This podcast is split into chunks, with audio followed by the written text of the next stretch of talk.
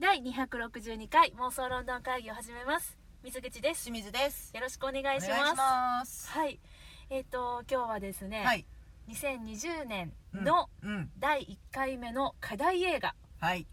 ね課題映画第1作について感想を第え一がい第はつかない。一月期ですね。 1月期です、は いそんなそういう感じのあれなんや1月期はいそうそうそうの、うん、映画についてはい。話していきたいと思います何ですか、1月の課題映画にゃ。な何ですかにゃにゃんわかりました はいあれですよ。超話題作。はいひゃ。キャッチですねはい、はい。こちらえっとロンドンはい。ニューヨークブロードウェイ、うんそして日本で30年以上愛され続けはい。全世界累計動員数が8100万人というファンを抱えるミュージカルの傑作「キャッツ」はあ。桁が違うう。んこれの完全実写映画化うん。ということでねうん。はいえっとまあまあまあまあ明るく行こう明るく。何も言ってないのにはいあのー監督、はいトム・フーパはい。ー監督制作脚本トム・フーパ頑張ったねー。頑張りました、えー出演がジェームス・コーデンさんジュリー・デンチさんイアン・マッケランさんなど英国の名だたる俳優から、えっと、今今じゃないやこの「キャッツで」あのはい抜擢された、えっと、バレリーナうん。さん、ダンサーさうん。うん。んなどなどですね、はい。はい、というそんなざっくりとした紹介でございますけれども「うんキャッツ」です、もう言わ言わずと知れたうん、ミュージカルの大傑作ですね。そうしんちゃん見たことあるんだよね小学校の頃にね大阪に特設劇場があって、なぜか親が連れてってくれたねまあでもいいことだよねそういうさ舞多台見に分な行んけてかもろたんやと思うあチケットうんあーあるねで見に行ったけど、うん記憶としてはうんにゃんこさんが飛び出てくるゴミの山としかあんまりでも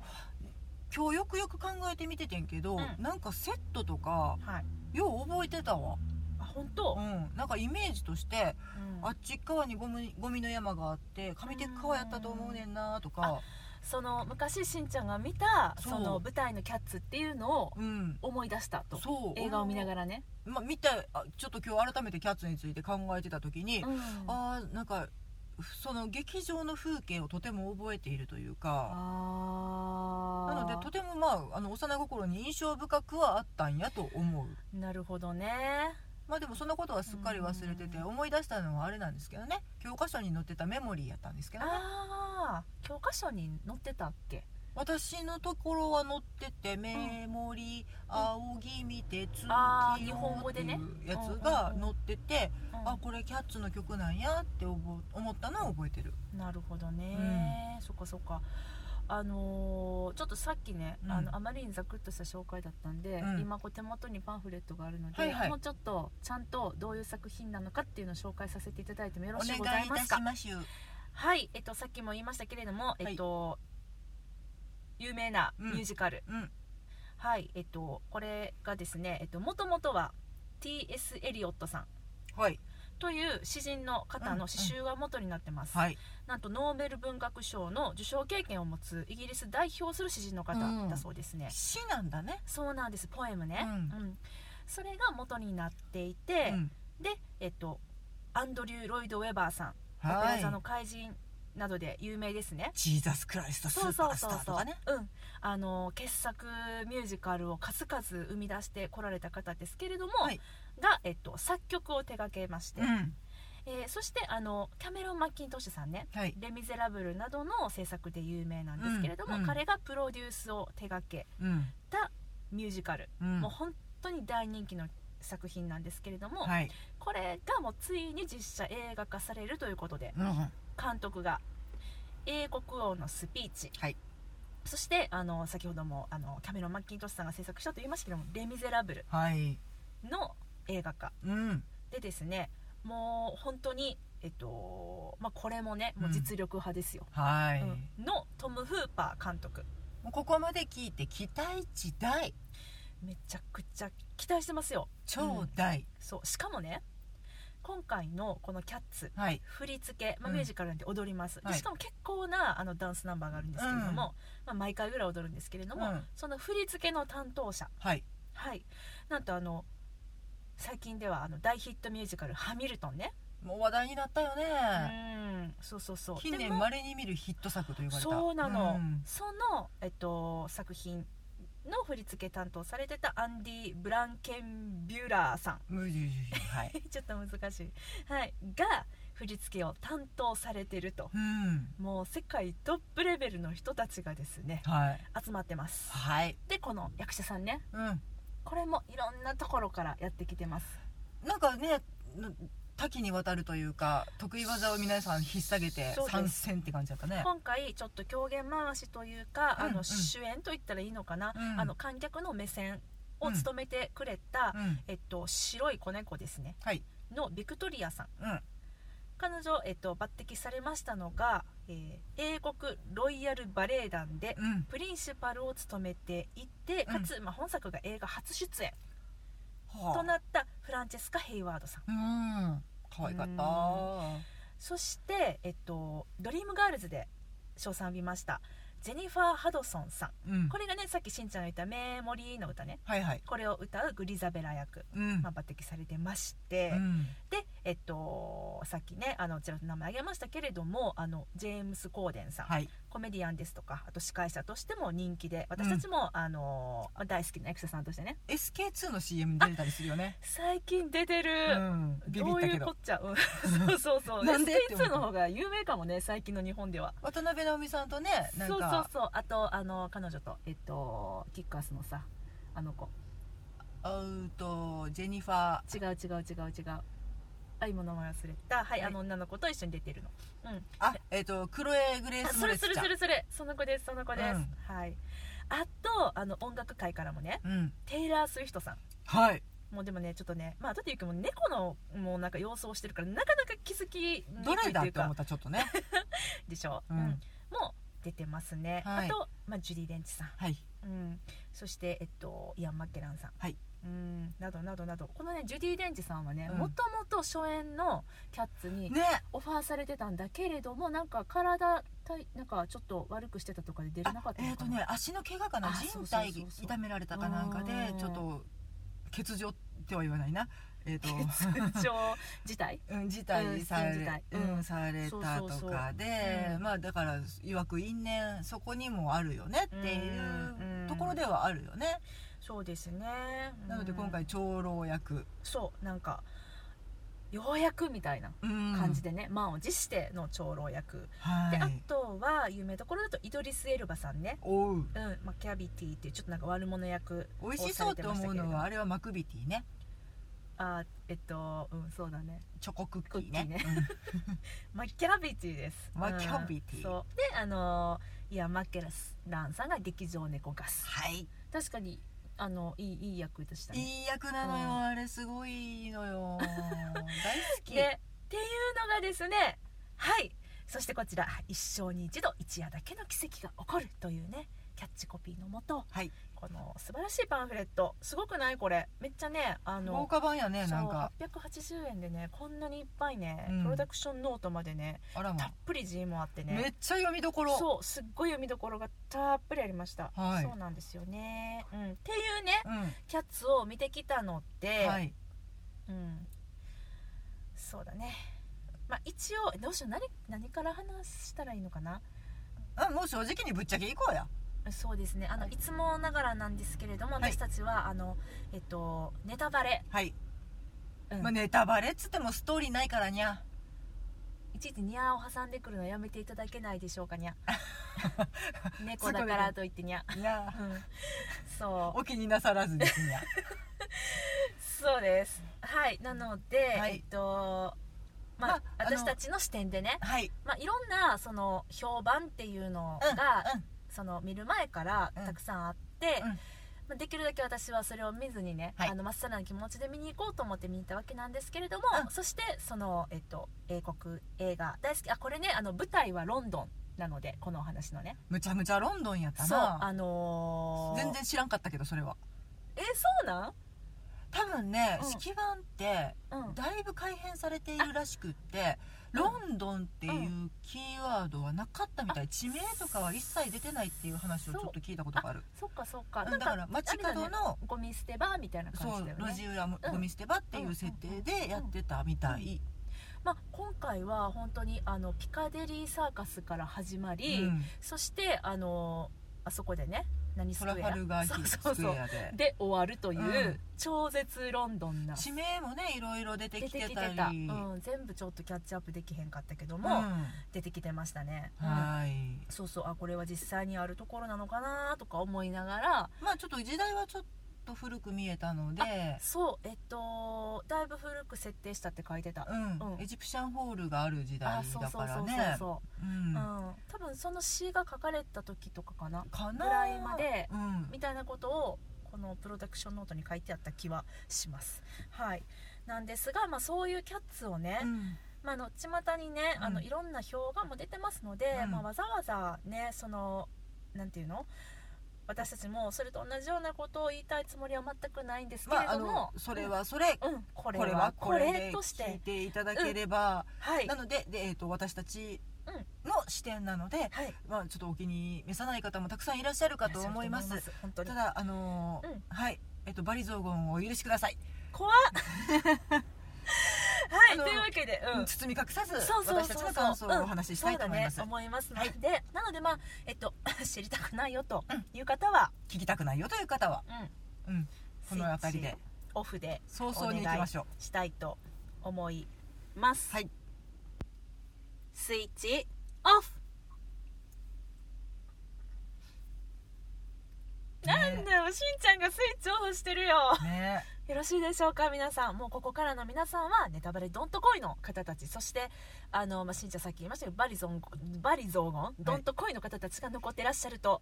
思いますはいはいあの、はい思いの丈をねあのぶつけさせていただきたいなと思いますここまでの11分間ぐらいでねはい、どんだけ期待値が高いかっていうことをさんざっぱらお話ししてきたわけじゃないですかめ、っちゃ期待してたもうこのままだったんですね私トム・フーパーがキャッツを取るキいやャストほもんとそうどよえらいっていう情報だけでしばらくお預け食らってて、いつかな早く見たいなと思って、うんうんまず予告編が解禁されました、あされたうん、映画館で私は初めて見て見た「キャッツうんはあ?」ってなるっていうあその見た目がねまず見た目というかこう来るのってなんかあーなんとなくトうんム・フーパー監督というところで想像していたうんあものわかるではなかったところで来たのでなんかあのアニメまでとは言い切れないけれども、うんコンピューターグラフィックスをうん多用されうた、んなんかトム・フーパー監督のちょっとリアル思考な、まあ、今までリアルな感じが多かったから、トムさんらしくないなっていううん手触りのうん切り口の作り方ではあったよね、まああのねぶっちゃけキモかったんですよそうかそうかそうかなんかリアルすすぎてという表現ではないんやけどうんまあ奇妙だったよねうんリアルによっていくとここまで非リアルになるものかとそうなんか私ねその最初、うん30分と言わず40分ぐらいまで、うんなんかもう全然その世界観に全く足れなくて、うんうんでもあのーなんかねどんなにその最初の見た目が受け入れられなくても、うんその映画を見ていくうちに、うん物語をこう味わってるうちにだんだんだんだんなんかこう例えばそのパッと見一般的にはブサイクとか醜いと言われるものが映画を見てるうちにすごく愛おしく感じてきたりとか、可愛く見えたりとかってあるじゃない、うんかっこよく見えたりってさ、あるんだけども今回のやつはもうなんかまずなんかどういう見方をしていいのかが分かんないっていうなんか私の自分の中の分かんないこれまでの経験が邪魔をしてるのかもしれない人生経験がね果たして今この私の目の前で動いてるこの物体は何なのかっていうのがしばらく分かんないままやったんよだからその質感毛感っていうんですか毛感そうなんかねえっとまあご覧になった方はもちろんもうお分かりかと思うんですけども、うんその、えっと、キャッツねうんまあ、あのミュージカルの「キャッツ」が元になってるので、ミュージカルの「キャッツ」っていうのはもちろんあの人間が猫を演じてて、うんでその猫を演じるためにうん猫メイクをしたり、うん猫の毛皮っぽいイメージのうん衣装をまとったり、うんあとそのお耳をつけたりとかね、今尻尾も多分ついてましたなそう、ん結構その割とあの舞台ですって感じの着ぐるみまではいかないけれど、うん毛皮で作ったレオタードみたいなあそ感んなんそじんのなんかで全身タイツそうそうそう毛板毛毛板って感じ、そうでもちろん体の構造はうん人間なんだけれども、うんその人間が舞台というリアルででも非日常な空間で、うんどこまで猫うん、のその様子に近づけるかどこまで猫を表現できるかみたいなでで作り方としては、うん決して猫を演じるからだといって、んずっと4足歩行ではなうんうんく、うん二足歩行でもちろんバレエも踊るし、うんタップも踏むしみたいな、うんうん人間としての動きを取り入れて、まあ、要所要所でうんちょっとにゃんこさんみたいにあの、うん手で顔を洗ってみたりとか。あーはいはいはい猫仕草的ななんことかね猫っぽく座ってみたりとかうんっていうのをうんポイント的に使っていって、まあう、んなのでかけ離れたものではないけれど、なんかねうんこうデフォルメされたっうんてもうこれはファンタジーなんだ舞台の上で想像力で補って見るものなんだっていう作り方をされているようにうん見えるんだけど、今回のものに関してはどなんかどこまでもリアルを追求したがゆえになんか毛とかもすごい顔からナチュラルに猫毛が生えてるやん。吐いてたなんか、なんかななんか不思議なんだよねなんか猫でもなければ人間でもないっていうかなんだろうみたいな顔はあの人間やねんけどそう鼻だけ形が違ってうでんそこで毛がふわーって生えてくるからなんかあの猫メモリと人間メモリがあってさうん メモリね、ううんん、うんうんオこうあのッケこーうメーターねメータあのこううんフェーダーでねーオッケこーう操作できるとするじゃないうん私が求めていたものよりもうんフェーダーの位置が違ったあーミックスの位置が違ったあはいはいはいはいはいはい、なるほどねそうだねなんかまああのうーんそうね、なんか私の今回のうえっと一番結果んうん、結論結論あ、うん結論いこう、うんなんかうんにキャッツという舞台を通して猫の世界を見るんだけどうん、それを表現する人間ってすごいって思いたかったんあーあでもそれは舞台を見た時にきっとみんなが抱くなんかうわー猫だってなるんだろうなーうっん、て、でこれ、うんこの猫を演じている、いや人間がすごいみたいな感想を持ちたかったんやろなと思って、うんうんうんうんうんなんとなくただそれがそうだねあのトム・フーパー的に私が意外やってんけど、その、うんえっと、体のその身体うん装飾的表現以外のところでも CG を対応されていて、うん例えばにゃんこさんがジャンプをするっていうのも全部 CG 処理をされてた、そうあのね重力うがん狂ってたうんのでもうなんかなんかねそのあ本来舞台で生でジャンプをしてもらえたら、うんすごく感動すると思うの、うん、飛距離がなくてもねなくても、うんなくてもです、うんだけどどんなに高くその映画の中でね、うん猫ちゃんがうその体を使って舞い上がったとしても、あーって何のその感動も私は抱かなくてむしろなんかそれもやっぱり気持ち悪かったのでうんうんトム・フーパーどうしたんやろうってすごい思っうん、なんかワイヤーで飛んでるみたいなのがもう見えてしまううんなんのかが私私は、あえてですかみたいなもうワイヤー残そうだったらぐうらんいの、そうそうなんかを使って、うんそうだね飛び移ればいいやんってロープを使って飛び移るっていう表現にしてくれれば全然納得するのに、ちょっと遠い距離にある壁に、にゃってしがみつこうとするっていうのもうんピャヒューンって飛んでって直線で、そうなんだよねうんなんかそのさ英国ロイヤルバレエのねプリンシパルの方をね、抜擢したうんなんかえそれどこに生かされてたんやろうってうん思う、そのダンスシーンの作り方であとすだからその全てのシーンをその毛の処理だったり、まあ、背景の処理だったり、うんまあ、から肉体の動きもかな、うん処理されているからダンスが全てなんか嘘くさく見えてなんか駒抜きしてるみたいに見えちゃって、うんあの多分一番の問題はね、CG 使ってるよねとか、淡いやとか使ってるようんね、あーなんかそういうことを見てる私たちに感じさせてしまうのうがん問題やと思うのね、うん使っててもいいと思うね CG 使っててもワイヤー使っててもでもそんなことを感じさせずに楽しませてくれる映画ってたくさんあるなんかえこれ CG やったんみたいなそうナチュラルな使い方ももちろんあるし、うんアベンジャーズの世界観だったらもうんうあれは全部 CG フル CG だから分かりきってるやん、うん、うん、そりゃそうやあんなことできへんもん、絶対人間に、で割り切ってその世界観を楽しむことだってもちろんうんできるで、きる、うん CG を全て排除したいと思っているわけではない、そうそれがあかんって言ってるわけでもなくて、うんなんか今回のその猫の造形もね、うんもう本当にちょっとあの筆舌に尽くしがたいというか言葉では到底表しきれないうん奇妙な猫のあの造形をされてるんですけれどもね、でもそれも別にその手法が間違ってたって言ってるわけじゃなくて、うんその手法を使ってでも、うんうんそれが物語的に、うん映画作品的に、うん私たち見てる観客にね、うんまあ私たちって主語大きくしたって申し訳ないなたもうこの場私合だらにしまし私ょうらね、うん私らしんちゃんとうん私がうん見て、ああでもでもって言い方おかしいなあそれが素晴らしいなって、うんうん思わせてもらえるものやったら、うんもう全然構わないっていうかむしろ大歓迎っていうかあ素晴らしいなやっぱり、うん映画化してよかったなってうん思えたと思うんだけど、今回はなんかおそらく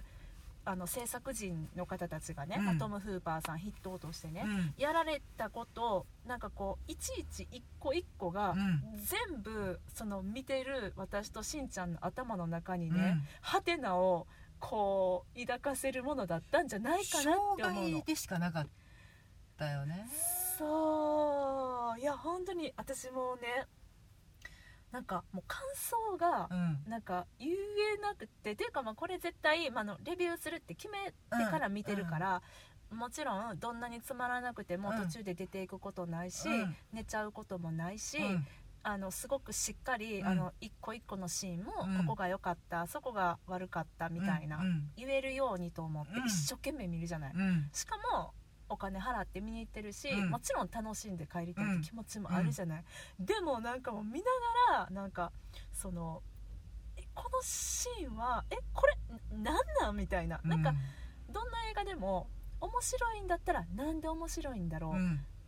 つまんないって感じるんやったらうんなんでつまらんのやろって考えながら見てさ、うんあうんこうこうこうだからだなあここは私はこうしてもらった方がきっと楽しめたやろなって思いながら見るやん、うん今回もなんか全然それがもうなんかもう分からんくってえ私これどうどういうえどう見たらいいんやろうって最後の最後まで分からんかったなんか想像力が入り込む余地がなかったのよねそう分かるあのえっとまあ、映画というものはさ、うんまあ、そもそもの話をするけどさ、映画と舞台の大きな違いっていうのはさ、うん私はそのかん、えっと、舞台うはん観客の想像力、うん観客を、えっと、得てして、うん完成する芸術やと思ってて、うん得てして得てしてえーと観客を持得ったてして得た状態で、うんうん得た状態でか観客が入った状態が完成そう形だからうん観客が入ってなかったら、舞台って完成じゃないよねうわ、んかるうわんかる、うんでそれは別になんか観客の拍手が必要とあかーお客さんのこのが、えっと、客席を物理的に埋めることが必要って言ってるわけじゃなくて、うんそのお客さんの想像力というエうんッセンスもうん立派にちゃんと演出の一部としてうんあるっていうのを大前提に作られてるから、まあうん、極端な話パントマイムとかってそうじゃないそういうことだね。うんうん何かを持って、うんカバンを持って重たいよっていうパントマイムされてて、お客さんがパントマイムをやってるっていう、分からないかったとしても、うんそこにカバンが見えれば、うんそのパフォーマンスは完成すそうるそうそうそうただ何も考えずに、うん何してんのあの人なんか腰でも痛いかなと思ってしまったらその作品は未完成のまま終わるっていそうですうんで対対して映画というのは、うんこれは映画は記録うん舞台はその場で起こることうんリアルに映画は記録やうから、んあのまあ極端な話お客さんが誰もいなくても、うん映画というものは、うん作品は完成をうんしてるんだよね、うんだからそのまあえっともちろん映画を見ているうん私たち、うん私しんちゃん観客は見ながらいろんなことを考えたりとか、うんあこれってこうなのかなって思ったりするんだけれども、あのー見る人が変わることによってうん映画そのものが変わるわけじゃない、うんうんまあ、それはもう撮られた過去のものであって、うん今起こっているものではないから、だから、まあ、逆にねその「キャッツ」っていう舞台、ん舞台というか作品うはんうんもともとあのー、えっとまあ、詩を元にして作られたミュージカルで、あのーもうお客さんの想像力目いっぱい使ってフルに楽しむ舞台っていうのを映画にするっていう時点で、うんその映画を撮る人たち作る人たちっていうのは、お客さんの想像力の部分っていうのをうね、ん求めてはいけないと私は思ってたうん私はね私はね、うんなかなか難しいなと思って、うんそのうん想像力を持って完成する映画作品っていうものを作るのって、あの難しいだろうなって、うんでもそこがキャッツ舞台「キャッツ」の一番の、うん楽しみどころではあるから、うんじゃあ映画版「キャッツ」っていうのはどういう見せ方をしてくれるんだろうっていうワクワクが見る前の私の気持ちでああって、でさっきのしんちゃんが言ってくれた話に戻るけど、うん想像力ねうん想像の余地なかったっうんていやそうだったねって私もすごい思った。うんまあまあそりゃそうだよねだって映画だもんね難しいよねとは思うのでもでも制作人たちは、うん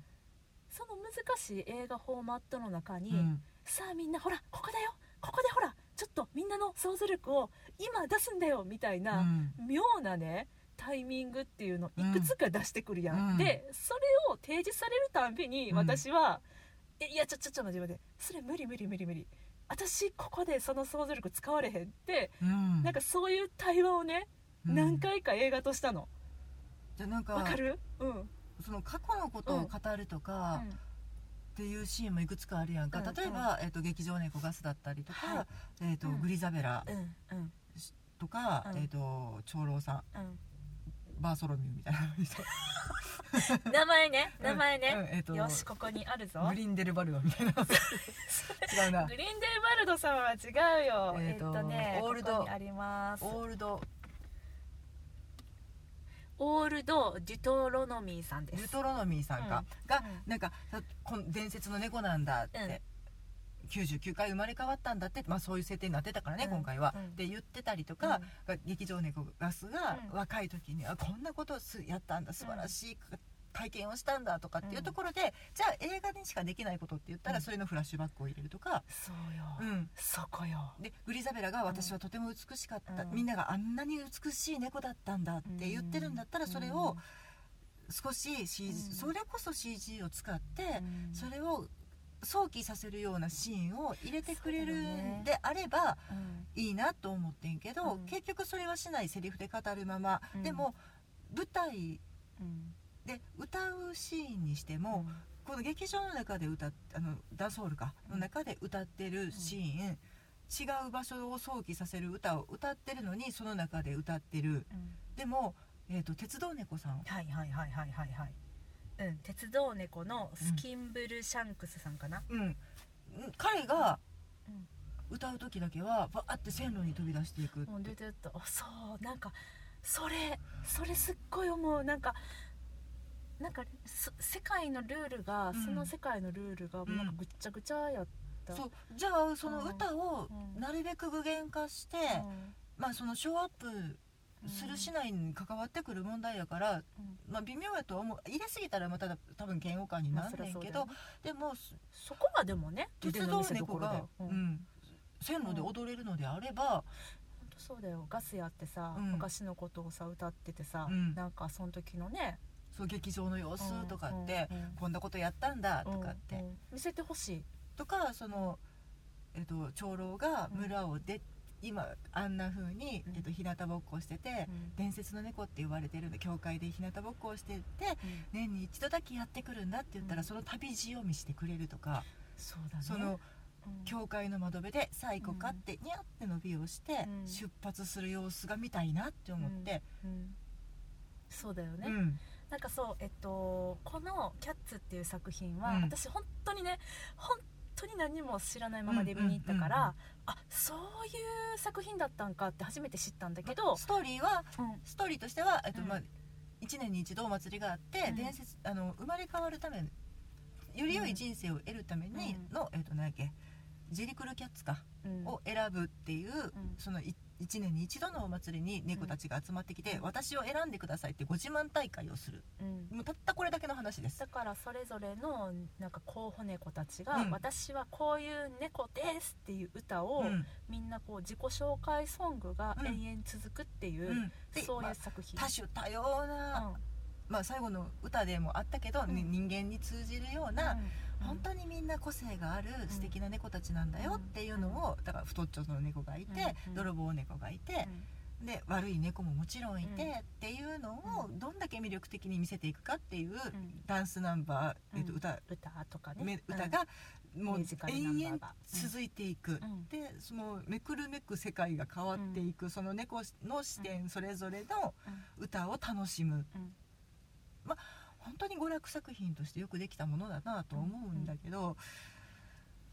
いやそれをぶもう舞台の話やん舞台ねぶそう私も見たけど見てもうほとんど覚えてないので語る資格はないと思っているので、うんまあ、うんでもでも、まあ、私こそ全く見てないけど、うんでもそういうあそういう作品かっていうのを知ってかつ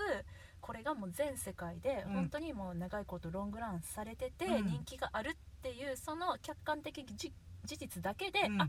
これはきっと本当にそのけれんみあふれたうん猫の世界のね、うんまあ、物語はないけど、でもその世界観だったりとうか、んうんあの、うんリアルなそのなんだろうな、えっと、ファンタジックでもどこかリアル、うん何かこの歌がお客さんにすごく刺さるとか、楽しいな、うん悲しいなっていうのがだからあのそれぞれの猫にすごくファンがついていてっていうのうもんすごくわかる話だし、うんまあ、あの映像作品としてねブロードウェイのあスクリーニングのやつ今な今アってるのかなンマープラカなんかにあるのかな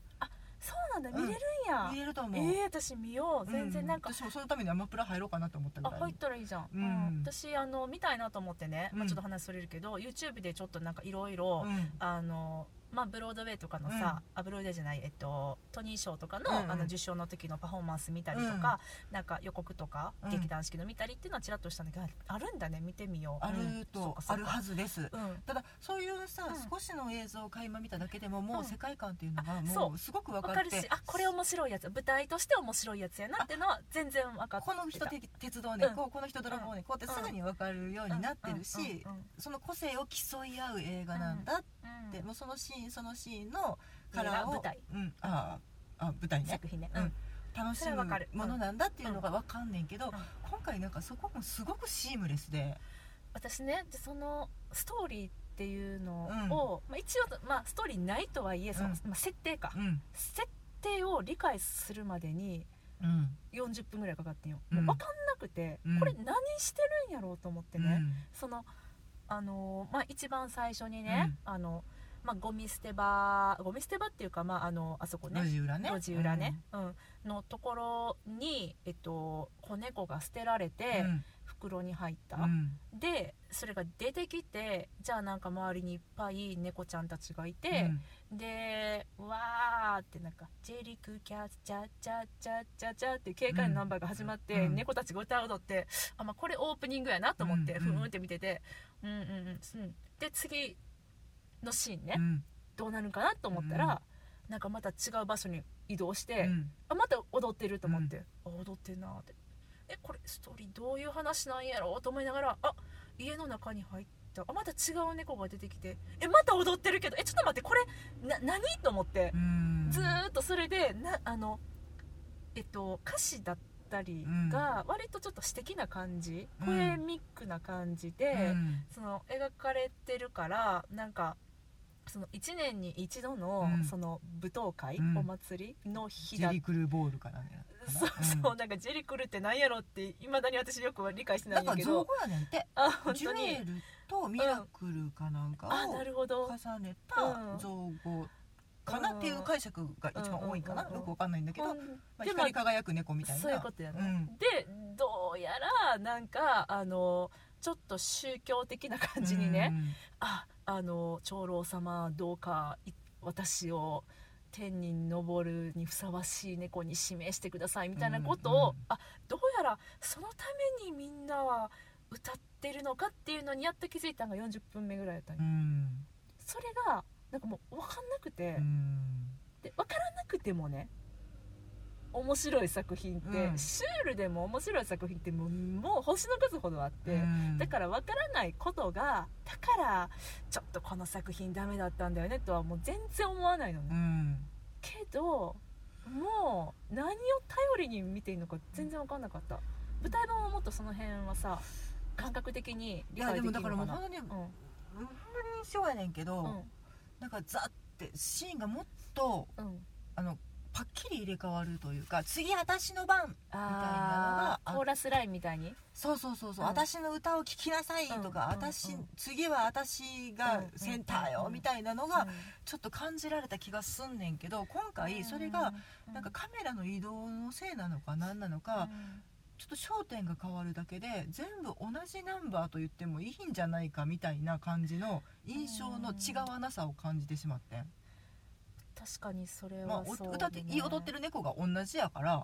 うん周りの猫たちはねうん同じやからそうなんかもしれへんねんけうどんあんなに色とりどりの歌を歌ってるのになんでこんなにメリハリがないんやろうと思メっリハてリはなかっただねからそれもだからそのトム・フーパー監督うんまあアップを多用されるから監督としてなんか認識してんねんけどだからなのかなんかフォーカスの当たり方が甘い気がしてうんうん各シーン各キャラクターに対してのフォーそカうスだから私のターンの私に当たってない当たってんのグリザベラぐらいかなと思ってんけどグリザベラもそこまでなんかそうなんかねグリザベラはね当たってたよシーンとしてね、うん物理的に当たってたんだけど、うんでもそこでいきなりその撮り方その歌われ方その表現の仕方をされたとて、え私たち何の前情報もグリザベラに関してないからえちっとも共感できないんだけどって私思いなが、だかららそれそれまでに周りの歌で、うんまあえっともともとの設定は娼婦やったのかな、うん高級娼婦やったうんものが今は落ちぶれてる、まあ、今回はちょっと女優ってあいう女優って設言ってた定になってたけどもともとは娼婦だったんだ、 R 設定がの問題かよよくわかんないんだけあーうんど。っていうね、あん美しい猫だったんだでもあんなにうんほら今は落ちぶれてさ、うんっていう歌で解説してるんやと思うんだけど、あんまりその歌も入ってきてないからううんーんと、うん、かわいそうな猫なのはわかるけど、うんそうぐらいでその設定は理解しててでもうんなんか今どういう風になんかかわいそうなんかっていうのが、うんただなんか一人で歌ってるだけでね、うんなんか周りの人から人じゃない猫からどういう扱いを受けてるとかうね、んそういうのがいや舞台でも別にそんな説明なかったよって言われたらそれまでやねんけど違うねん映画ではそういうところって細かいほんのちょっとのカットでもいいから、そういうのが積み重なって私の心を感動させてくれるはずなんよでもなくてだからそのセンターにいるものと、まうあ、んその時々うんで、まあ、ずっとモブの猫ちゃんたちももちろんいるけど、うんえっと、センター張ってる猫もモブで踊るとかっていうのがあって、う舞台はうんもうその照明なりなんなりでうんフォーカスを当てることもできるし、うん周りがザーって引けば、うん勝手にその猫にフォーカスが当たるしとかっていうメリハリつけれると思うねんけど、映画でやってるとどのフレーミングにしてもうん他の猫も映ってるしだからってリアクションがあるかって言ったらそこまでないし、そうなんだよね本来それをちゃんとカメラワークでやらないといけなかったのに、うんなんかもうそのすごい意思があるようでないカメラワークっていうか、んえ記録映像ですかみたいなそうだからスクリーニングって言われたらまあ納得するんかなとも思うねんけど、それにしてはさリアル感ないし、うん迫力ないしなんか音楽のね、うんいやきっといい曲ばっかりのはずやのに、うんなんかうん見た映画館が悪いんかななんか多分ノリノリ音圧がの曲ばっかりやねんけどいやうんそれその役者さんの歌い方で、うん例えばその劇場が猫ガスの歌も、もっと私の中では歌い上げるうん印象やねんけど、うんイアン・マケランさんはもうんあうそのお年ポツポツとねうんでしか歌えない、うんもうとつそうとだよつねと語るみたいなうんうん歌い方をされて、まあ、ジュディ・デンチさんももちろんそっちの方にうん振られていたけれど、もう声を張り上げてうん声量でとかじゃなくて情感のみで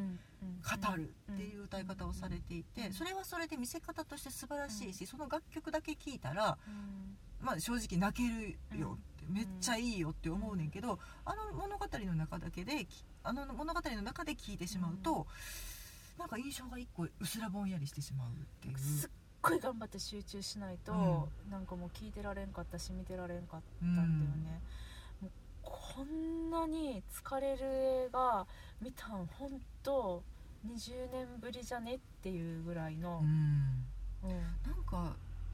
分かってるのに、うんだ分かんないんだよねその名作「キャッツ」っていうのが邪魔してるのかもしれへんねんけど自分の想定のところ、ま、映画というフィルターを挟んで、さあどう見せてくれるかなっていう、まあ、思ったもうこちら胸も開いてるわけじゃない。そうだよもうなんならあのあれですよさあ今から思いっきり笑いに行くぞって思いながら、うん吉本新喜劇に出かけていくん大阪っ子のこの心情ですよ、うんめちゃくちゃノリはいいんよ、うんもうもうささあ来いキャッツとうんトム・フーパーさあ来たみたいな気持ちで言ってんのに、うなんでんみたいななんで一回もボケてくれへんのみたいな、うんそうそうそうあのあのギャグなんでやってくれへんのみたいなわ、うんかるポコポコヘッド見たいやんっていう時代がいい 時代よそねう、んそうなのよすごいその感じなんだよね曲はいい、でも乗りる、切らん、ダンスはいい、うんでもどこか目をが滑っていくそう滑る滑る目が滑ったそれが耳も目も全部滑ってたもうその私の映像処理でなんかそのほんまに動きも全部ヌルヌルして見えて、うーんそうだね、うんかと思えばなんかなんか不自然な、うんなんかその視点のチェンジ、うん特にあのちょっとどこのシーンやったかな追加になった新しい歌を歌ってたとこなのかな、うんあうのんうん主役主役っていうかまあ彼女も主役じゃないんだけど、うんうんうん今回のねその舞台版を映画版にあの変換するにあたって、まあ視点役視点役を一人中心に据えようってことでビクトリアちゃんっていう猫ちゃんがいるんだけど、まあうん彼女もだから下手に私この子主役なんやと思って見ちゃったか、から何も物語知らんかったからね、だからこの子が何この子を中心として何かが起こるんだと思いながら見てたから、何も起こらんしっていうのにもうなかなか気づけへんかったっていうのもちょっと不満のポイントではあるんだけど、まあまあ置いとくとしてその彼女がねえっと路地裏でさ、うん歌う新曲かな歌うところやったかなああそこがなんかえっと3方向ぐらいからうんこの彼女の 彼女っていうかあのビクトリアという猫ちゃんうをんカメラがパンって捉える、うんうんうんで歌ってる今度はこっちからパンって捉える、うんそして次正面からパンって撮るってなるんやけど、うんうんなんかなんかえ大きさも変だし、うんなんかえこれえななんなんみたいな同じさ位置でただあのーまあそれを演出やと思うけど、うんただあの棒立ちで歌うっていう、うんそこのシーンもすごいなんかカメラワークが気になるってこれよっぽどなんか邪魔っていうか本来気にならへんはず気になしらへんようにさせたら負けやん、ううん作るはず、うんまあ、よっぽど素晴らしいカメラワークだねっていう時以外はね、そうそうそうう、んうんだってそのあの絶賛されたね、うんあのララランドはい、ですらあの、まあ、カメラワークで話題になりましたけれども、うんですらちょっと鼻につくっていう、んんこれでもちょっとお客さんに「はいここワンカットやで」と思わせたら負けやろうみたいな、うんそういうあの批評もあったぐらいで、まあ、それだけやっぱりそのカメラ視点の切り替えっていうのはデリケートなものやし。うんそんな頻繁にねお客さんに気にさせたらあかんやろってうん私は思うんだけど、うん思うんだけどねけどもうすっごい気になってあの懐かしのさイマジナリーライン、あーありますね、うんあのーうんまあ、ちょっと視点の境界線を越えてはいけないというか、あのそうそう左右が逆になってはいけないとかねそうそうそうそう、うんうんうんだから、えっと例えば私としんちゃんが私が右で喋ってて、しんちゃんが左で喋ってるってなった時に、うんえっと、2人一一緒に写っている時その次にしんちゃん1人を撮る時に、うんしんちゃん1人パンって抜いた時にしんちゃんは本当は映画の画面でいうと左の端にいるのが正解で、うんえっと、右の端にいてはいけないっていうね、うんうんうんうんそういう、あのー決まり事自然に見せるためのお約束事っていうのがうんうんあれ立ち位置どっちだっけって絶対思わせちゃいけないっていそうそうそう、んそこでちょっとそのイマジナリーラインっていうのを超えちゃうと、うん見てるお客さんがあれって思っちゃうっていうそういうのがあるん一だけど瞬の違和感が命取りだからねそうまあそれを逆手にとって、うん面白い演出にしているという作品ももちろんありますあるんですありますあるんだけれども今回はね、まあ、イマジナリーだかなんだかわかんないですけど、うん謎ラインがもういっぱいあって、うんでなんか猫だから、うんあのこれね実際に、えっと、ロンドンの街並みっていうのを、その中であの撮影をするために、うんわざわざ、えっと、猫人間が猫サイズに見えうるんためのロンドンの街並みセットっていうのを、んうんうんだから何倍かの大きさで作ったらしいのね、うん撮影するために、うんあすごいなって思ったんだけどでも実際私はそのそのことを知ったのは、まあ、見終わってパンフレットを読んだ時だったんだけど、見てる時に、うんなんか猫の大きさがうんなんか、頭の中で超混乱っていうか分かんななんかく思なっったよりもちっちゃく見えたりとかそ思ったよりなんか大きく見えたりとかなんなんなんだろうと思ってうんねなんかもう、うんあのその舞台版なかったことにするって言ったけど、うんまあちょっとほ蒸し返しますけどあもう全然全然なんかうその最初、んえっと舞台背面が見えてて周り舞台であオそーうだプニング回るのんだよね瞬間にずーっと回っていって、うんゴミ裏ゴミ置き場うん裏にが少しスペースがあってそこで繰り広げられる物語みたいな感じになってて、ゴミ置き場やから、うんゴミがいっぱいあんねんけうんど、はいポップコーンの空き箱とか、うんいわゆるゴミがうんもう等身大以上のものが作られていてあ、ーうんだから大きな、えっと、なんやろなチョコレートの空き箱があったりとか、なんかこう猫視点で見た大きさってこういうのなんやっていあーうセットがうん後ろにバーって置かれてて、その中で、まあ、人間がうんうん猫として、うんえっと、舞い踊るっていう舞台やってんね、でそれはもうそれもう最初に見た瞬間に分かるやんか、うんわかる猫サイズって思ったらうんもうそれで、もう素晴らしい背景になってしまううんうんいやわかるわかるいい意味でうんもう気にならない、あーオッケーううんん気になんないねうんで今回多うん分その猫の縮尺とかっうんてすごい考えられてたんやと思うねんけいやど、多分ね多分考えられたようんねでもなんか全部が違和感で、うんなんか見るそのカメラワーク、うん見るシーンによっては、多分すごい計算されて、うんあきっとね制作チーム側もうん今までの私たちの話に対してね、うんもう反論したいこといっぱいあると思うんですよ、うんもうそれは分かってる分かってる、でも本当にごめん、うんあのー今回そのねえっとサイズうんもうそんなものね間違うわけがないやんそこまでさ、リアルなサイズで作ってってうんこだわってやってるんやから、うんきっとあの猫サイズをうこんう縮尺縮そう尺直し物理て、的にはきっと合ってるんでしょスうねケール変えてんねんけでどな、もそこで私たちがしんちゃんと私がうん見ました、うんそこに、えっと、使われた想像力というのがですね、あの意図せぬあの制作者側が意図せぬ想像力を私は使ってしまい、うんなんかもうその猫の大きさが全部変なように見えた、うんだってうんさ、あんな大きなお椅子にさよじ登ってふわーってなってる猫ちゃんとかって萌え対象でしかないはずやのにさまあ可愛燃いえことなでいのよねえしんちゃんは猫はお好きなんですか、私どっちかというと猫派なのであ犬か猫派といえ猫かというと猫派、猫派なので、うん猫にゃんこさんにゃんこさんと思って見に行ってんねんけど、うんにゃんこには見えぬって思ってしまったっていうか、もうなんかいっそのこと普通にスーツ着てたりとか、スウェット着てる人間がうん猫耳だけつけて、うん、うん、何のもうセットも大きさ全然変えずに、椅子は椅子のまま。もう街灯は街灯のまんまでやってくれた方がうんよっぽど私には想像ができるわって思った、そうだね、なんかな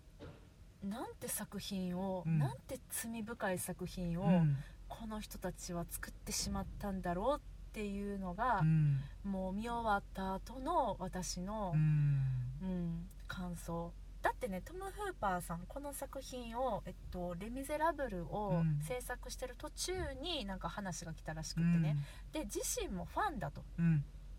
きなんだってう、んうんでしかもあのアンドリュー・ロイド・ウェバーも、うウんェバーやってウェバーも、うんあの制作陣に加わってねう、んで新曲も書きますみたいな、うんもうなんならもう本当に原作舞台のメンバーも、うんあの全面協力なわけじゃん。うんでなんかなんでもう本当に私はこの映画を作るまでのドキュメンタリーというものが、もし制作されるのであれば、もうめっちゃ見に行きたいと思うぐらい、うんどこをどうすれば、うんキャッツの大ファンだったトム・フーパーさんが、うんこの作品を仕上げてしまうまでに至ったのかというもうそれが知りたいもうそれがエンターテインメントなんかあれなんでしょ謎、予告編が発表されて、まあ日本人もええってなってたけど、うん日本人よりもやっぱり海外の方がうん、嫌悪感を示されたみたいで、すっごい評判が悪くなって慌ててなんか CG 効果を軽くするかなんかの処理に入ってもう完成ほとんどしてるのに、うんうんうんうんそこにまた入ってなんかプレミアギリギリまで作業してたとかっていやあのねもうね公開されてたらしいよあれ一回公開されてプレミアなのか一般公開なのかはちょっとわかんないんだけど、その段階で作り直しをしたらしいうわーよっぽどっすね前代未聞って言われてるだからこれはまだ軽減されてる方なんだね、何かがね、うん、でだから あの、一番最初にえっ、と見た目のことなのかな奴隷のことなのかないやでも多分見た目やと思うすごい嫌悪感があるって聞いて、か海外の方がね、そう CG 効果を付け加えたかなんか違うものにだから焼き直し版を私たちは今見てるってことだよね、うんだからうん最初に公開されたその予告とか見たら、なんか多分もっと、違うんかな私そうそれ見てないんだよねあ見ようううんん、うん私もちょっと見直そうと思いながらちょっと見れなかったんやけど、もうあの衝撃はね忘れがたい、最初にうん見た時の、うん、うん、もうあのなんか、うんあの口開くっていうか魂飛んでいくっていうか、うんはあはあはあってなった それしんちゃんに出されへん音やからあそううん まあなので、うんえっと、もう何にも語ってないような感じもするんですけど結論うんうん、怖い、あ怖いうん、うん怖いなんかいろいろ怖い見た目も怖いしうんそのなんうかんこれを見てしまったことも怖いしなんか夢に出てきそうっていういやなんか私はすごいね考えたのどんな作品でもね、うんえっとまあ少なくとも本当お金かけて、うんでこれを作りたいと思う人がいて、うんその人たちが作った作品やから、うんまあ、99%の人が「ダ作や」って言ったとしても、1%の人はこれは素晴らしかったって思う人ってきっといるんやろうなって思ってて、うんじゃあ今回の作品は一体どういう人が楽しめる作品なんやろと思った時にうん思い当たる人っていうのがいて、うんもしかしたら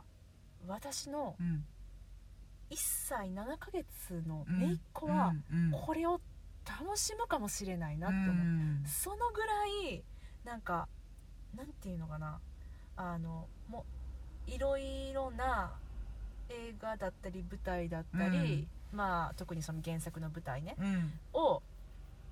見てしまってるそして、うんうんたくさんの面白いちゃんとストーリーのある作品っていうのを、うんストーリーがなくてもどんだけシュールでも楽しいってものがあるってことをう、んもう経験してしまっている大人たちには、うんきっと到底これは楽しめない作品なんだろうなって思って、うんそう思うことで私の気持ちを浄化させました。もちろんねあの楽しまれてる方ももちろんたくさんいらっしゃるのうで、んうんそういう方に、まあ、そそれも楽曲の素晴らしさとか、まあそうだねそういうところになるのあかなまああのその元々の大元の原作、うん詩の方に忠実だったっていう風におっしゃってる方もいらっしゃゃったので、まあそれはなんか舞台の方がそれをちょっと歪めちゃってるみたいにおっしゃってる方もいたので、うんあそうなのかなってまあ私はごめんなさい舞台は見てないからなんとも言えないんですけど、うんでもまあ一個の映画作品としてね見た時にこのこの規模でね、うん、そうこの規模でねこれまあこけてるよねこれは、うんうん評判も悪いしトマト的にも20%とかじゃなかっ批た、評価受けが非常に悪い、ううんん、観客メーターは50とかいったのかな結局、うんやけど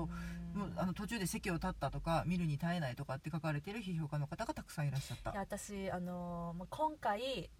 レビューをしないのだったら、うん私時計見たタイミングっていうのがあったんですけど、うんえっと、25分うん上映後25分、うんえーそのタイミングでもう帰ろうかなって、うん帰っていいんやったら帰ってたかもしれないです、うんうんなんかまあ作品作りという上で少し悲しくなるものであったかな、これもっと面白いキャッツできるよね、うん、いやもうほんまに全然、うんもう密室でうん、もう全員 T シャツとジーパンでやった方が絶対おもろいなって思った、あそうやね、うんいやまあうんだったら舞台でいいやんって話もするんだけどいやでもそれをそのうん舞台うんとは違う想像力を使うような見せ方ができるのであれば映像化の意味って絶対あると思うねんねまあそうだよねだからあの私あのメイクでもいいと思うねん舞台まんまのやつで違う見せ方をするという意思があればそれでよかったのになぜここまで改変したんだろううってんそうだねまあうんと例えば「ウォーホース」うん「ウォーホース」は舞台もあって、うん映画もあってうん舞台が先だよね、あれ確かね原作原作があってのそう児童書、馬の視点から描かれた、うんその戦争っていううん原作があってで舞台になって映画ちょっとごめんなさいどっちが先やったかわかんないんだけども、舞台はその、えっと、実際本物の馬が出てくるわけじゃないけど、うんまあ、馬が主役でね、うんでもそのえうんとまるで本物の馬がそこにいるかのように人形浄瑠璃のような手法を使ってたんだけれども、それで、えっと、馬がね、うん目の前にねリアルに立ち上がってで、もううわーってそれこそね想像力の勝利だよね。もうあうのん木と布で作られた馬が本うん物に見えてしょうがなくって、うん死んでいく馬たちにから血が見えたのねそうもうもう多分実際は流してないんだけ辛どくてボロボロになった布がうん血そうに見えてしょうがなくて、うん、でも馬のあげるもうヒヒーンっていう鳴き声とかっていうのも、なんかなってたのかなってないのかも全然わかんないんだけど、うんもうすごいもうリアルに自分たちの気もなんかねうん体に響いてっうんていうのがあって。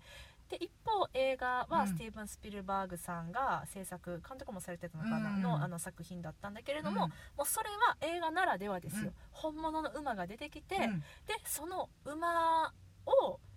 がリアルな戦場を駆け巡るっていうのをうん絵的に、うんあの私たちに見せてくれただからあ舞台で想像していた、うんあの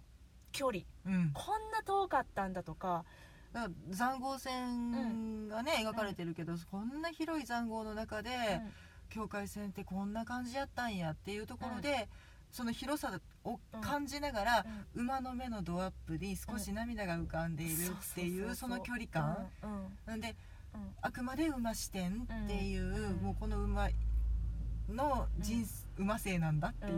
んそうね、うんでもう見事に描ききってくれて、うんまあもちろんその、えっと、作品的にね、うんいやここはちょっといまいちだったっていう意見っていうのもあるのももちろん分かってるんだけど、その、えっと、原作、うんそして舞台作品、うんそれとは違う映画ならではのあのウォーホースの見せ方っていうのをちゃんとちゃんとっていうかあの正しく素直にうん何もひねらずに見せてもらえたなって思ってて、だから結局その舞台と映画で対比するとかってあ名前忘れたあのーあの人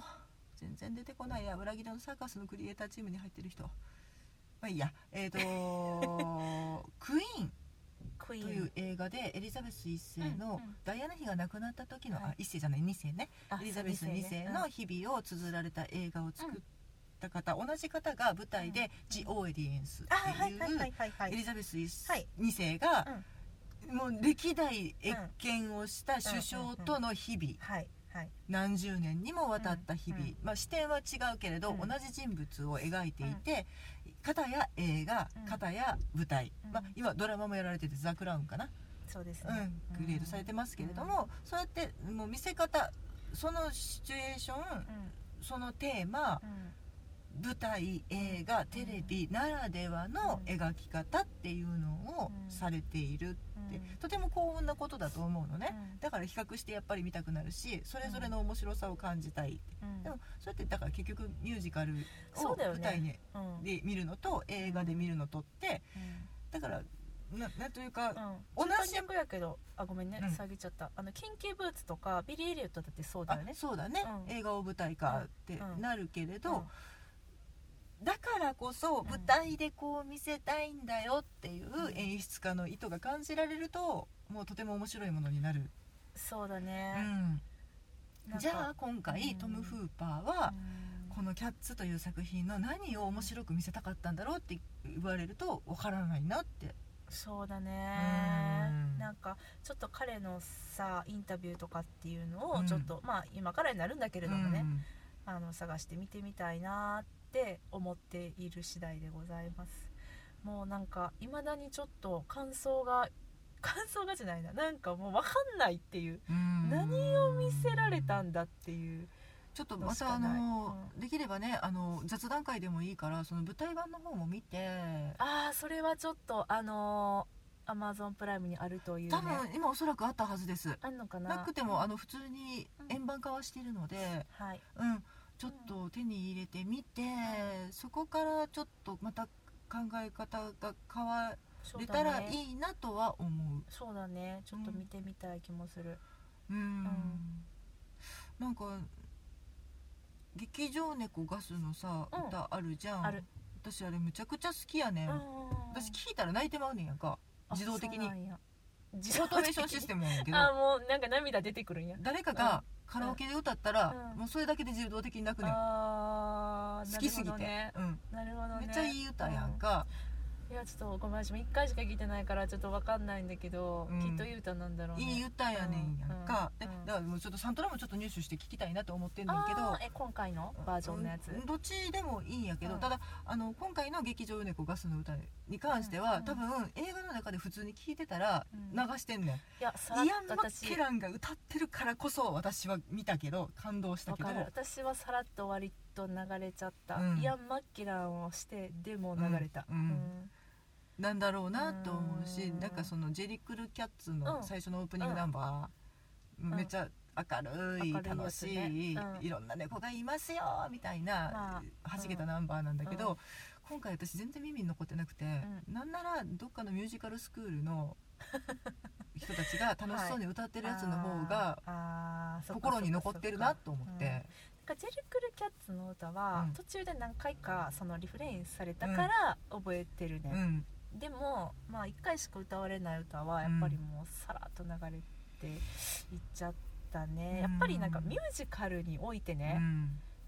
んまああのさらっと流されちゃうのはあかんよねうんまあ少なくとも楽曲は耳に残ってほしいなと思うね。そうだよね、うん私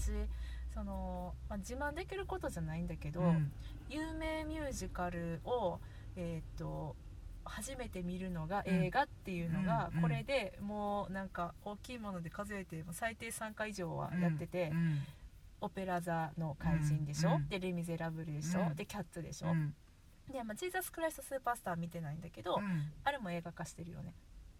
あんま評判はよく もうその映画をその映画を、うん、だけどその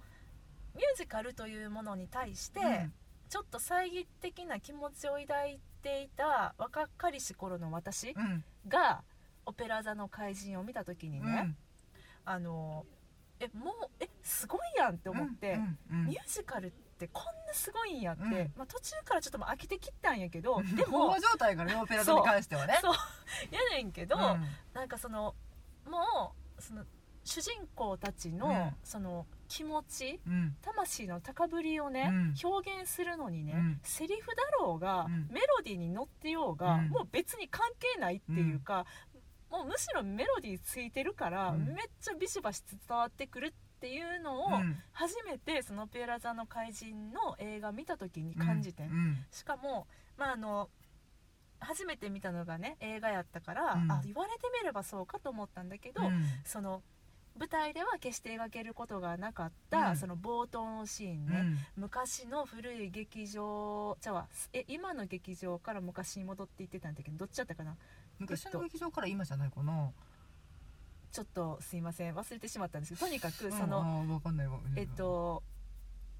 もう舞台ではリアルでは絶対表現できないようなことを舞台映画の冒頭で、あのオープニングナンバーとともにうぐんわーって視覚的に見せてもらえてうんね、かっこいいと思って見て、うんでむしろえこれ舞台ではこれ見られへんのやったら、うんうんえどうやってお客さんたちを舞台の世界にいざなってたの、えこれなくても楽しめるのって不うん思議に思ったぐらい、うんそのやっぱりその舞台であのーできないけど映画でやったらすごく効果的なうん表現っていうのをこれでもかって突き込んであったの、うん舞台はもちろん別の見せ方をされてるんだと思いますけどねそうだよね、んそうなのんそうなの、その違いを楽しむのうんが多分んその映像かなり舞台かのそう醍醐味で「レ・ミゼラブル」もね、うん私じゃあしんちゃんもね見たことなかったんだよね、うん舞台うの「んレ・ミゼラブル」はさ、でも映画で見て、うんすごく、まあ、私はあの「レ・ミゼラブル」のぶ映画化の良かったところっていうのは、本当にもうそれぞれのキャラクターにうんうんめちゃくちゃ感情移入をできたっていう、うんそのまあ、舞台は舞台のもちろん、うん楽しみ方っていうのがあって、んでもそのさ話題にもなったけどアップを多用して、かつあの後からの録音じゃなくって、その演技しているその場であの耳にイヤホンつけうて、んで生楽隊うがん同時に違う場所で演奏して、う演ん技している役者さんに合わせて楽隊がやね、うんあのタイミング合わせて曲を弾いて、うんそれで気持ちを乗せて歌うっていうその手法が「うんレ・ミゼラブル」にはすごく合合っっててた。たねうん、でまあそれだからこそうん歌がいまいちやったって、あのおっしゃる、うんもちろんそのえっ、とねプロの方っていうか、プロの感激あの経験ゴリゴリのあのファンの方っていうのもいらっしゃったんだけど、うん私はそこはちゃんと響いて、うんと思えばだってキンキーブーツだってさあんな地味な映画でう、もう町工場でうんあのミシン踏んでうんうんうん靴塗ってるだけのシーンをあそこまでショーアップした楽しいシーンにしたいっていううんでも、えっと、根底に流れるその躍動感というか、うんみんなが作ってうん靴につぎ込む情熱だったりとか、うん完成した時の爆発的な喜びだったりとかは共通していて、うんそうただそうただ見せ方が違うそうだねどちらも素晴らしいっていうのを両方味わえて、ああどっちも好きっていうのが多分一番の喜び観客側としてねそうなんですよだと思うんだそうけなれんですよどそうなんですよ今回はそれはちょっと味わえなかったな、ねえなんかみそぎと言っては何なんですけど、うん本当にちょっと生でね、うんちゃんとキャッツを見て、う私の映画「キャッツ」っていうのは終わるのかなってうん思ったりもします、ね、上映、まあ、昔に比べたらやっぱりちょっと減られてるので限られてるなんか今って日本でしかやってそないうみそうたいそなうことそうとかでなんか何年ぶりかにニューヨークに帰ってきたとかねっていうニュースが何年か前に流れそうだたよとねかそういうのは見たけどうんだから、えっと、私たちがうまく捕まえれるかどうかは分からないんだけうどんちょっと見たいこれはやり直したい、もうなんうんかこの私の気持ちを返してって思う、うん、だなあからほんまトムさんねな制作陣の皆様あねう、んちょっともうこれは結構責任重いっすよ、うんまあそれは彼らの次の作品でまた返していただければそれでいいんやけそうど、やねまあ、今回に関してはね、うん、ごめんやけどあかんかったわ。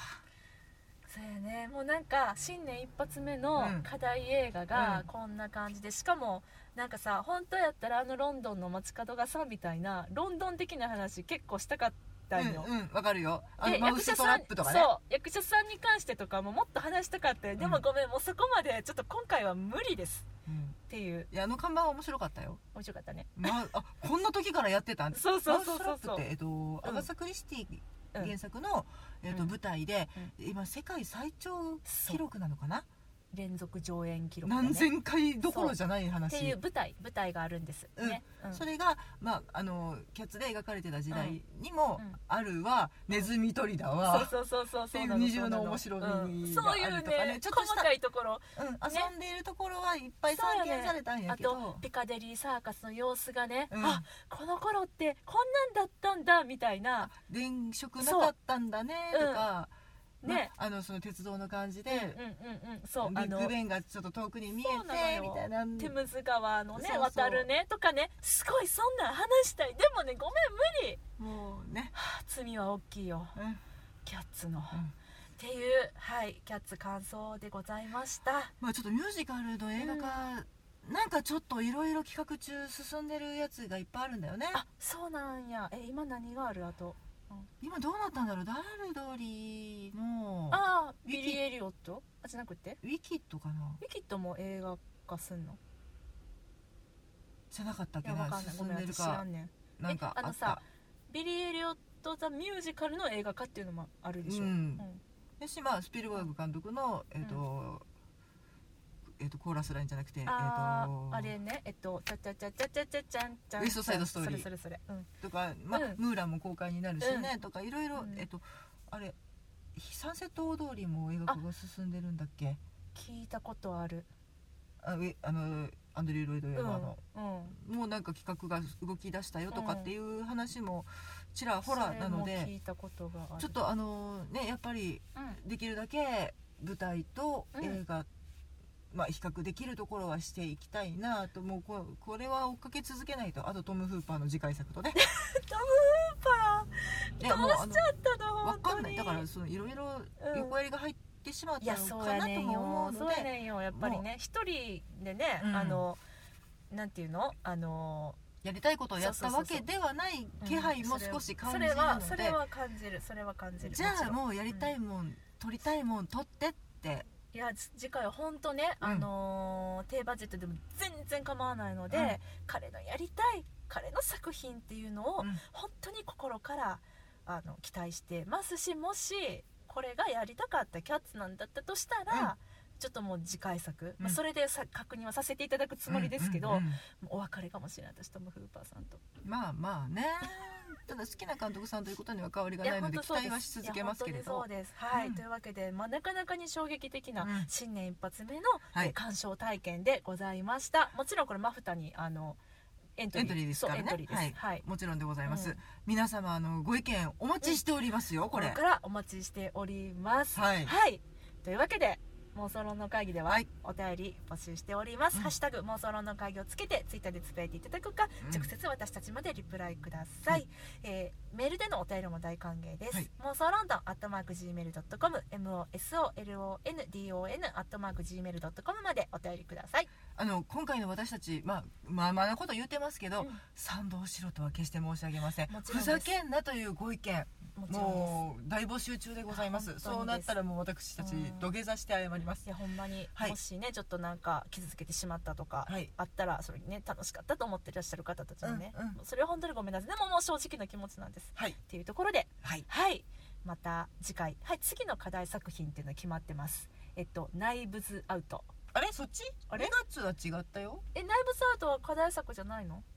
え一月一個じゃないのとりあえずえなんかあのそれもやんのかなと思ってたあそうなんやいや別にあの2いい月よはとりあえず決まってるのは1917 1917は絶対命を決まっかけたてます伝であこれオッはケーあのナイブズアウトは追加になったんかなと思ってたんやけどもししんちゃん見に行かんかったらあの別の回でまああの、近日中見に行けたら行くつもりにはしてうんまああるの普通に見たいので特にあのダニエル・クレイグさんが出てるっていうだけで、うんあんまりあの英国関係ないあでも赤サクリスティにあ、まあ、捧そげれらはれそうてやるねからそいれいはんじゃそうやねねいいかないいかなうん、まあ、じゃあ、えっと、次は、まあ、1917でしんちゃんもし見に行けたらナイブズアウト、はいぜひあのこの気持ちを浄化させるためにも見に行っあていそたういうだこきとたいですね超おすすめ映画です了は解 いというわけでまた次回お会いしましょうさようならありがとうございました